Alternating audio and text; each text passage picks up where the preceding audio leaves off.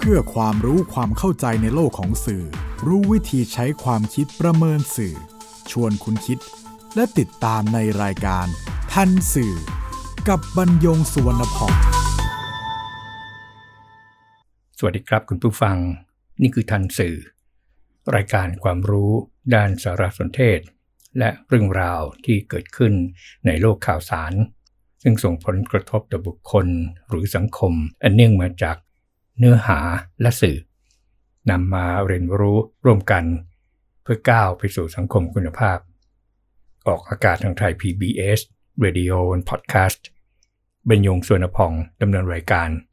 จิตกลิ่นเมฆเหลืองประสานงานการสื่อวันนี้นำเรื่อง สื่อสังคม สื่ออารมณ์ มาพูดคุยกับคุณผู้ฟังครับ โรงเรียนสองภาษาสองภาษาก็คือ ภาษาสอนทั้งภาษาอังกฤษแล้วก็ภาษาไทย แห่งหนึ่ง เมื่อ 30 กรกฎาคม 2564 ได้นำผลงานคัดลายมือของนักเรียนเกรด1-3เนี่ยที่ส่งเข้ามาร่วมกิจกรรม วันภาษาไทยแห่งชาติ 29 กรกฎาคม กว่า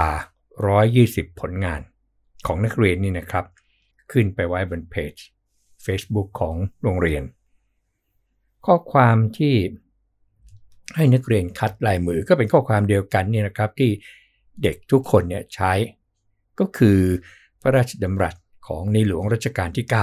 9 ที่มีพระราชกระแสรับสั่งว่า เราโชคดีที่มีภาษาของตนเองแต่โบราณกาลจึงสมควรอย่างยิ่งที่จะรักษาไว้ แล้วก็มีผู้เข้ามาให้ความเห็นชื่นชมเด็กนักเรียนเหล่านี้นับสิบสิบข้อความ เช่นเด็กๆทุกคนลายมือสวยมากค่ะ เช่น เห็นแล้วอายเด็กเลยเรา ตั้งแต่เด็กเขียนเป็นไก่เขียเลยหมายถึงตัวที่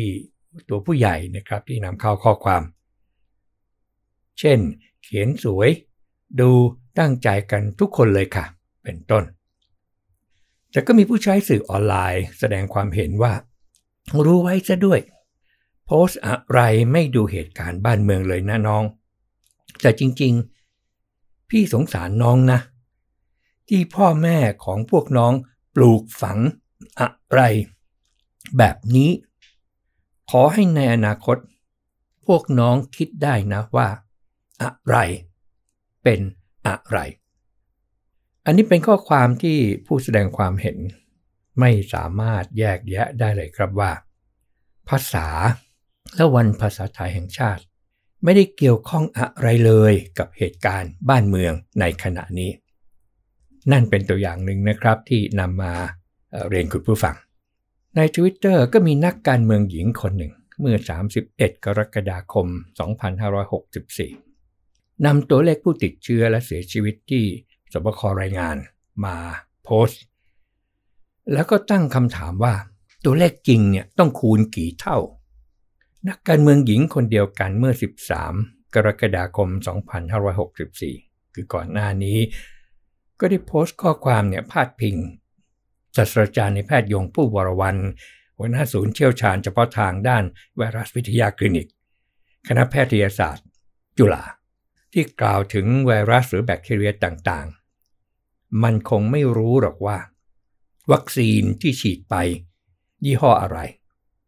ข้อความที่โพสต์เป็นข้อความเชิงบริพาทว่า มันคง จุดๆ เหมือนผู้นำและจุดๆ เหมือนหมอบางคน จนศาสตราจารย์ในแพทย์ยงผู้วรวันเมื่อ 29 กรกฎาคม 2564 มอบอำนาจให้ทนายความฟ้องดำเนินคดี ถัดไปนะครับ ใน Facebook Page ศูนย์ช่วยเหลือด้านกฎหมาย ผู้ถูกล่วงละเมิดบูลลี่ทางสังคมออนไลน์เมื่อ 1 กรกฎาคม 2564 ประกาศขอรับเงินสนับสนุนจากภาคประชาชน เพื่อให้ศูนย์ดำเนินกิจกรรมต่อไป เนื่องจากไม่ได้รับงบประมาณจากหน่วยงานใด และไม่สามารถหาไรายได้จากการทำธุรกิจ ต้องมาจากเงินบริจาคเท่านั้น ก็มีผู้บริจาคเงินเข้ามาครับเนื่องจากเห็นผลงานจากคดีที่ทำให้ประชาชนซึ่งถูกบูลลี่ แล้วก็ถูกผู้ใช้สื่อออนไลน์ คนหนึ่ง ใช้คำหยาบเข้ามาบริพาทว่า จุดจุดจุดก็เป็นอวัยวะเพศชายนี่แหละครับ พวกแก่ขยะเปียกในประเทศกลาถุยพวกนี้ ไม่มีการศึกษา หากินกับเกาะเจ้า แล้วก็แฮชแท็กว่า ด่าไม่ได้ ก็ไม่ต้องหรอก อีควายเผือก แต่ที่กระทึกครึกโครมเพราะเกิดกับนักแสดงที่ทำให้ผู้ที่ชมผู้ที่ฟังเนี่ยมีความสุขได้หัวเราะคลึกครื้นก็คือเทพโพงาม ในสุเทพหรือเทพโพงามวัย 71 ปี ผู้ที่สร้างอารมณ์ขันกับประชาชน เมื่อ 27 กรกฎาคม 2564 ก็ไปแสดงความเห็นทางการเมืองครับ เป็นคลิปวิดีโอผ่าน Facebook ชื่อบัญชี ไร่ป๋าเทพ เทพโพงาม แล้วไปวิจารณ์วัยรุ่นยุคใหม่แล้วก็ผู้ใหญ่บางคนที่แก่ๆ ควรแนะนำเด็กๆทำอะไรให้เป็นประโยชน์บ้าง เด็กบางคนสร้างประโยชน์ สร้างชื่อเสียง แต่บางคนก็ทำลายประเทศ หยุดเสียทีทำอะไรให้มีความคิดบ้าง พูดเก่งแต่ทำอะไรให้ประเทศ เกิดมา 71 ปีไม่เคยเห็นประเทศไทยเป็นแบบนี้เลย จริงๆ ต้องมาช่วยกัน มาช่วยหมอ มาช่วยคนทำงาน ไม่ว่าจะเบื่อใคร จะเกลียดใคร จะชอบใคร ก็อยู่ได้ไม่นาน เดี๋ยวก็เป็นไปตามกรรม เวลาเถียงกัน ก็ต้องเอาความจริงมาพูด แต่พวกที่เป็นผู้ใหญ่เรียนสูงถึงปริญญาเอกก็ กลับมาสอนให้คนแตกแยกอยุธยาแตกเพราะพวกนี้ต้องรวมใจกัน ชาติวิกฤตขนาดนี้ต้องรวมใจกันแล้ว มาเกลียดชังอะไรกัน เขารักษาชาติกันมาถึงขนาดนี้ ระบบเมืองไทยนั้นดีที่สุดในโลกอยู่แล้ว ลองคิดดู ตั้งแต่ยุคไหนๆมา ประเทศไทยเคยมีปัญหาอะไรมากมายเหมือนประเทศอื่นไหม คิดถึงคนอื่นๆบ้าง ไม่ใช่คิดแต่ชีวิตตนเองที่ต้องออกมาพูดเพราะอัดอั้นมาก ถ้าปล่อยไปจะเลอะเทอะกันไปใหญ่ ตอนท้ายในเทพโพงามได้กล่าวถึงการให้ผู้นำรัฐบาลออกจากตำแหน่งซึ่งตนยังไม่เห็นด้วย พร้อมกับกล่าวว่า ใครจะเชียร์อะไรก็ต้องดูเหตุผลด้วย ไม่ใช่เอาสนุกอย่างเดียว บ้านเมืองไม่ใช่บ้านของใครคนใด เป็นบ้านของคนอื่นด้วย บ้านของคน 70 ล้านคน จะมาแสดงความเห็นคนเดียวหรือ ต้องเป็นความเห็นของคนส่วนมาก เพราะนี่คือมนุษย์ไม่ใช่จิงโจ้แล้วทัวร์ก็ลงเทพโพงาม รุมเข้ามาตำหนิติเตียน โดยไม่มีความเห็นหรือเสนอแนะอย่างสร้างสรรค์ และส่วนใหญ่ก็ใช้อารมณ์แล้วก็ถ้อยคำหยาบคาย ที่ยกมาเป็นตัวอย่างเรียนคุณผู้ฟังก็ไม่ไม่ได้หยาบคายนะครับ พยายามหาว่าไอ้ที่มันไม่หยาบคาย เช่นป๋าโง่ครับพูดมาได้ ยุคนี้ดีสุด คนตายข้างถนน เพราะไม่มีเตียงนี่นะ ความคิดของควายชัดๆ เช่น ต่อไปขนมมึงคงขายได้แค่ให้พวกสลิม จะเจ๊งหรือเปล่าจะคอยดูนะ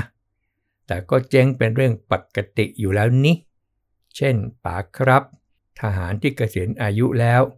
ทำหน้าที่ได้ดีที่สุดคือเป็นรอปภคือเจ้าหน้าที่รักษาความปลอดภัย ตามสำนักงงานตามอาคารชุดต่างๆ ไม่ใช่มาเป็นผู้บริหาร เช่น หนังยานชอบเลีย จุดจุดจุดเผด็จการ เช่น อยู่ดีไม่ว่าดีชอบให้เด็กถอนงอก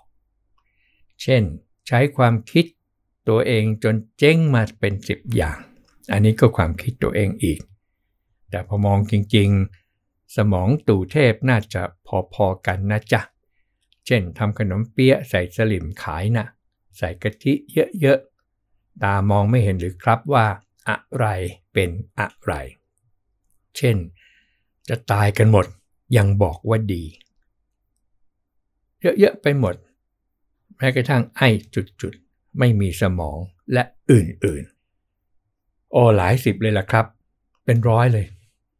คำตำหนินะครับ ยังข้ามแอปไปที่ Twitter ซึ่งเป็น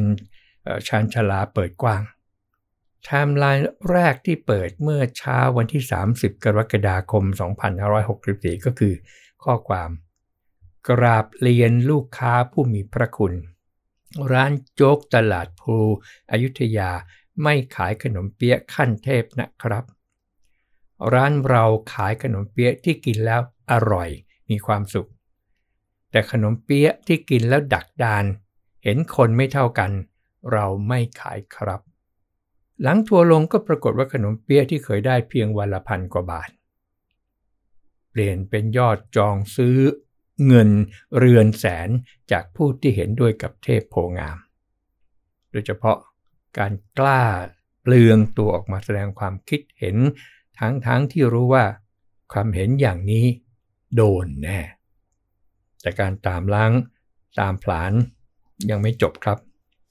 มีการนำภาพทำขนมเปี๊ยะของเขาออกไปโจมตีว่าไม่สะอาด ไม่ได้มาตรฐาน สกปรก ไม่น่ากินเลย เปิดขายดิบดีดูเขาทำสิไม่สะอาดเลย เช่น confirm เลยว่าต้องมีส่วนผสมน้ำลายขี้รังแคขี้เล็บร้อยเปอร์เซนต์แค่พื้นที่ทำก็ไม่น่าผ่านออยอแล้ว เช่น หวังว่ากระแสคงจะอยู่ยาวๆนะ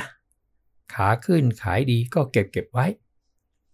วันฟ้าเปลี่ยนสี คนสมัยนี้เขาจำแม่นไม่ลืม วันหน้าจะลำบากเอา เช่น โรงงานใหญ่โตขนาดนี้ ถึงขายให้สลิ่มรายได้วันละเป็นแสน งานนี้สรรพากรต้องเข้าแล้วละ เช่น มาตรฐานความสะอาดนี่ทำเท่ากับโรงกลึงเหล็กแถวบ้านผมเลยครับ เช่นกล่องละ 250 บาท ชิ้นละเกือบ 30 น่ะราคาเวอร์วัง เช่น ซกมก แคลอรี่สูง คนขายทัศนคติต่ำตม ความคิดโสโครก หน้า ขยะขยง เช่น สลิมชอบแบบนี้แหละครับ เป็นต้น คนในวงการบันเทิงอีกเช่นกันนะครับ ที่ออกมาเรียกร้องโดยใช้ภาษาอังกฤษทับศัพท์ว่า call out ใครที่ทำให้เหมือนตนก็จะถูกต่อว่า ดังกรณีเล็กคาราบาว ที่โพสต์ข้อความใน Facebook เรื่อง อยากได้ประชาธิปไตย เมื่อ 13 กรกฎาคม 2564 ถึงข้อความที่ว่า หากเป็นดารา นักร้อง นักแสดง และทนนิ่งเฉยในยามที่ประชาชน ในวงเล็บรวมทั้งตัวคุณเอง ก็ยังได้รับผลกระทบอยู่เช่นกัน แล้วไม่กล้าออกมาแสดงตัวหรือ call out ก็หยุดใช้คำว่าคนของประชาชนได้แล้ว และเราจะไม่ให้การสนับสนุนพวกท่าน หากยังนิ่งเฉยกับชะตากรรมที่ประชาชนได้รับแบบนี้อยู่ทุกวัน ท่านก็ไม่ได้ต่างอะไรจากนักการเมืองชั่วที่ได้ผลประโยชน์จากประชาชน แต่กลับมองไม่เห็นความทุกข์ยากของเขา ถึงเวลาแล้วคิดเองนะครับว่า จะยืนจุดไหน จะไปต่อหรือพอแค่นี้ เล็กคาราบาว เห็นว่าข้อความดังกล่าว เล็กคาราบาวนี่นะครับ เขาไปดูข้อความ แล้วเขาก็นำข้อความนี้มา แล้วเขาก็แสดงความเห็นว่าข้อความเนี้ยเป็นการข่มขู่และลำเลิกบุญคุณ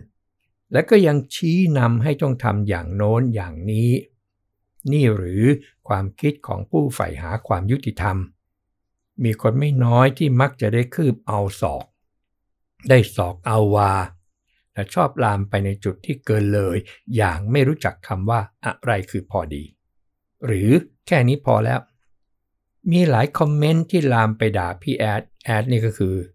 ยืนยงโอภากุล พี่รีพี่รีก็คือเทียรี่เมฆวัฒนา เดี๋ยวนี้โลกโซเชียลทำให้รู้จักแฟนตัวจริงของเรา แยกแยะง่ายครับ หัวใจและการกระทำมันต่างกันเยอะ ที่ผมกล้าพูดอย่างนี้ เพราะจะเป็นแฟนตัวจริงเสียงจริงจะรู้ว่าผมคิดกับเพื่อนอย่างไร ซึ่งผมก็เคยเขียนไปแล้วว่านอกจากครอบครัวแล้ว เพื่อนก็คืออีกหนึ่งในสมบัติทิพย์ที่ผมมี พี่แอดพี่เขียว พี่เขียวคือกิรติพรมสาขาณสกลนคร และผมร่วมกันกอบกู้ความเป็นคาราบาวมา ตั้งแต่เรายังมีสมาชิกจริง ๆ เพียงแค่ 3 คนวงก็เริ่มการต่อสู้มาจากศูนย์ผวกเราผ่านอะไรร่วมกันมามากมาย สิ่งหนึ่งที่พวกเรามีมาตลอดก็คือ เราเคารพสิทธิ์ในความคิดส่วนบุคคลของแต่ละคน ดังนั้น ท่านจึงเห็นได้ว่า ถ้าเป็นงานเดี่ยว มีไม่น้อยที่เราคิดเกันไปคนละทาง แต่เราก็ยังอยู่กันมาได้จนถึงทุกวันนี้อย่างมีความสุข แน่นอนว่า ผมไม่เห็นคนอื่นดีกว่าเพื่อนหรอกครับ ไม่ต้องมาอ้างคำว่าประชาชน เพราะ วกผมและแฟนๆ ตัวจริงของคาราบาวอีกมากมาย ก็คือประชาชนเช่นกัน เพียงแต่เรารู้จักเคารพในสิทธิส่วนบุคคล และที่สำคัญรู้ว่าแค่ไหนคือความพอดี ผลก็คือ บุ้งประกรณ์พรชีวางกูล แกนนำกลุ่มรัษฎรผู้เปิดบัญชีรับบริจาคเงิน เข้ามาวิจารณ์เล็กคาราบาวว่า สุดท้ายหางโผล่ ที่ผ่านมาก็เพื่อชีวิตตัวเองทั้งนั้น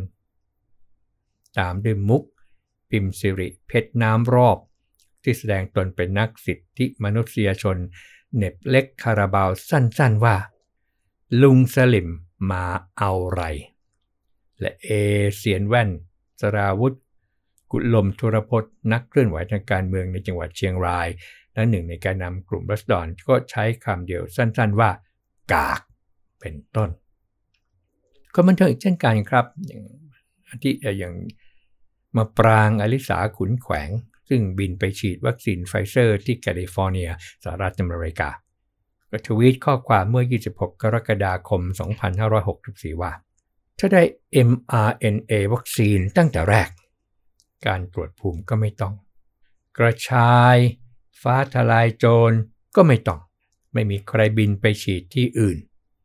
ประเทศฟื้นตัวเร็ว ค่าใช้จ่ายทั้งของรัฐและประชาชน ก็คงไม่บานปลายขนาดนี้ แต่ความทุกข์ของทุกคนก็คงไม่เยอะมากเท่าวันนี้ที่ติดเชื้อวันละหมื่นห้า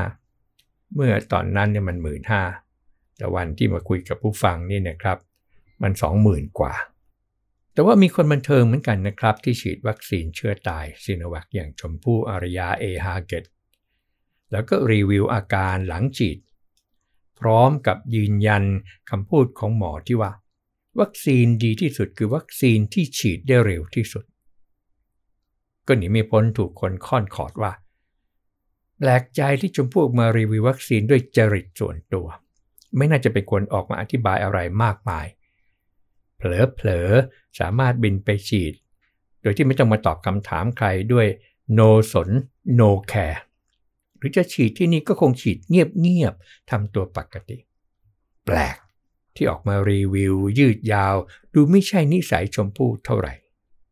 สรุปความเห็นนี้ก็คือ เห็นว่าชมพู่เนี่ยทำการตลาดชักชวนให้คนไปฉีดวัคซีน เป็นข้อความที่มีนัยยะ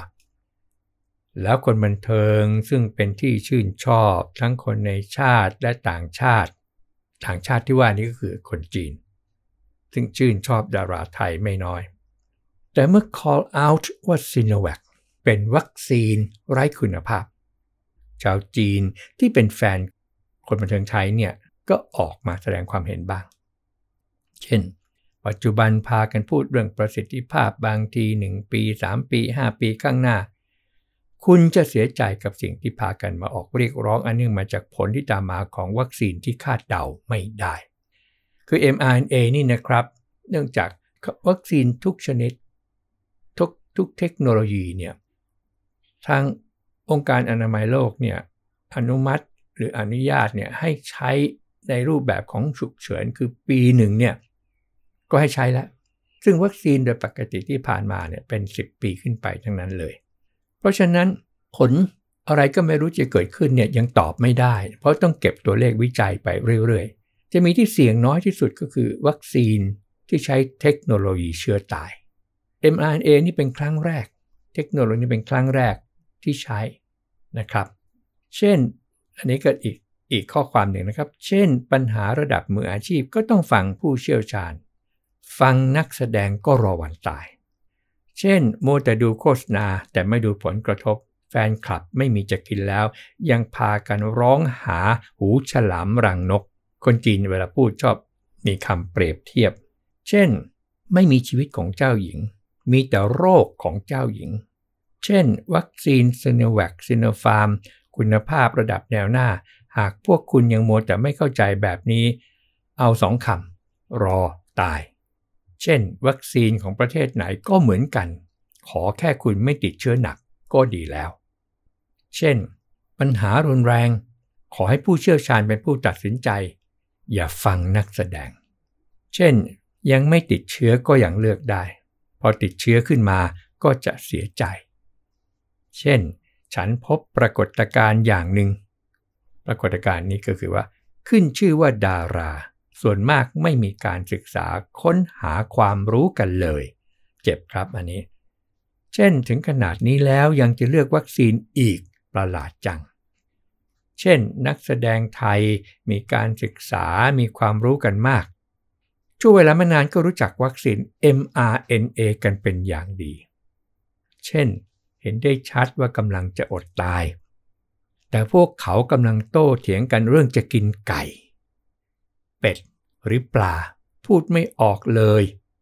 คนไทยควรกินข้าวต้มเพื่อรักษาชีวิตไว้ก่อน แล้วค่อยคิดว่าจะกินไก่ เป็ดหรือปลาไม่ดีกว่าหรือ การฉีดวัคซีนก็หลักการเดียวกัน เช่นนักแสดงกลายเป็นผู้เชี่ยวชาญด้านการแพทย์เป็นต้น แล้วในที่สุดก็มีเพจแฟนคลับ ที่คนจีนเนี่ยเปิดเพื่อที่จะสนับสนุนส่งเสริมดาราไทยรายหนึ่ง ก็ปิดเพจประกาศปิดเพจไปแล้ว เรียบร้อย เกิดอะไรขึ้นกับสังคมไทยครับ หรือเกิดอะไรขึ้นกับคนไทยในสื่อสังคม ประการแรกครับ มีข้อสังเกตจากคนในสื่อสังคมด้วยกันเอง ที่ทวีตข้อความเมื่อ 31 กรกฎาคม 2564 ว่า ความเครียดเนี่ยทำให้บางคนด่าคนอื่น แล้วสบายใจ ยิ่งด่ากับคนในโลกออนไลน์ ยิ่งทำเพราะมองว่าไกลตัว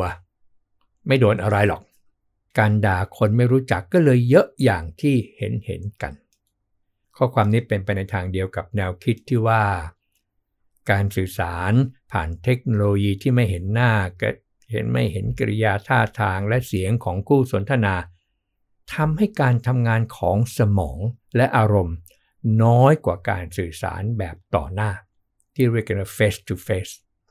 ครับก็วิเคราะห์ได้ว่าโอกาสที่ผู้ใช้สื่อออนไลน์จะคิดหรือจะหาเหตุผลสื่อสารเนี่ยน้อยลง หรือกล่าวอีกอย่างหนึ่งก็คือ โอกาสในการใช้อารมณ์สื่อสารเนี่ยมีมากขึ้น ประการที่ 2 ครับ ความเชื่อหรือความชอบพอมีส่วนสำคัญในการแสดงออกไปในทางคล้อยตามหรือโต้ตอบในเรื่องที่ตรงหรือไม่ตรงกับความเชื่อและความชอบ ก็เห็นได้จากเรื่องราวที่นำมาเรียนคุณผู้ฟังก่อนหน้านี้นะครับการไม่ชอบใจเรื่องใด และผู้มีมีคนมากล่าวถึงเรื่องนั้นในทางตรงกันข้าม ก็ไม่พอใจ ก็แสดงปฏิกิริยาตอบกลับ ประการที่ 3 ก็คือการไม่ใช้หรือไม่ศึกษา หาข้อมูล มายืนยันเรื่องราวข่าวสารที่ได้รับกับข้อเท็จจริงแต่การไม่ใช้หรือไม่ศึกษาหาข้อมูลมาประกอบการแสดงความคิดเห็น เราจึงพบข้อความที่ผิดพลาดคลาดเคลื่อน และข้อความที่ใช้อารมณ์ หรือถ้อยคำหยาบคาย โดยเฉพาะในช่วงที่โรคภัยไข้เจ็บ ถูกนำไปเป็นประเด็นทางการเมือง แต่ที่ทำให้ดูขัดหรือแย้งกับลักษณะทางประชากรศาสตร์บางเรื่องก็คือ ความรู้ของผู้รับสารที่เห็นอยู่ว่ามีการศึกษา แต่ถ้อยคำจำนานที่ใช้ต่างกันอย่างสิ้นเชิง นี่ก็วิเคราะห์ได้ครับว่า ความเชื่อและทัศนคติ มีอิทธิพลต่อความรู้ หมายถึงสามารถปิดบังความรู้ หรือการแสวงหาข้อมูล ประการที่ 4 ครับ ในสถานการณ์วิกฤตโควิด ทุกคนล้วนได้รับผลกระทบต่อความเป็นอยู่ทางสังคม และเศรษฐกิจมากน้อยต่างกัน โดยเฉพาะผู้ได้รับผลกระทบจากโรคภัยด้วยตนเอง แต่คนใกล้ชิดในครอบครัว แต่ไม่ได้รับการตอบสนอง การระบายด้วยอารมณ์เป็นทางออก แต่มีข้อสังเกตก็คือความรู้สึกเช่นนี้ อาจเปลี่ยนเป็นความเกลียดชังได้ครับ หากปล่อยให้อารมณ์ ครอบงำตนเองโดยขาดการควบคุม อาจมีเหตุปัจจัยอื่นนะครับที่ทำให้สื่อสังคมเนี่ยกลายเป็นสื่ออารมณ์ หรือถูกใช้เป็นแหล่งระบายสาดใส่อารมณ์ แต่ 4 ข้อที่นำมาเรียนคุณผู้ฟังคือเหตุปัจจัยหลัก แต่ไม่ว่าอย่างไรครับ เรื่องที่ไม่อาจมองข้ามได้ก็คือประเด็นทางกฎหมายครับ เพราะเมื่อพิจารณาข้อความเชิงอารมณ์บนสื่อออนไลน์ มีหลายถ้อยคำที่หมิ่นเหม่ทั้งความผิดฐานหมิ่นประมาท มีโทษจำโทษปรับ และความผิดฐานนำเข้าข้อมูลบนคอมพิวเตอร์อันเป็นเท็จซึ่งมีโทษแรงกว่าคดีหมิ่นประมาท นี่คือประเด็นปัญหาที่นำมาพูดคุยกับคุณผู้ฟังในตอนนี้ พบกันใหม่ในทันสื่อไทย PBS Radio and Podcast บรรยงสุนพงศ์สวัสดีครับ ติดตามรายการทันสื่อได้ทางไทย PBS Podcast เว็บไซต์ thaipbspodcast.com แอปพลิเคชัน Thai PBS Podcast และ YouTube Channel Thai PBS Podcast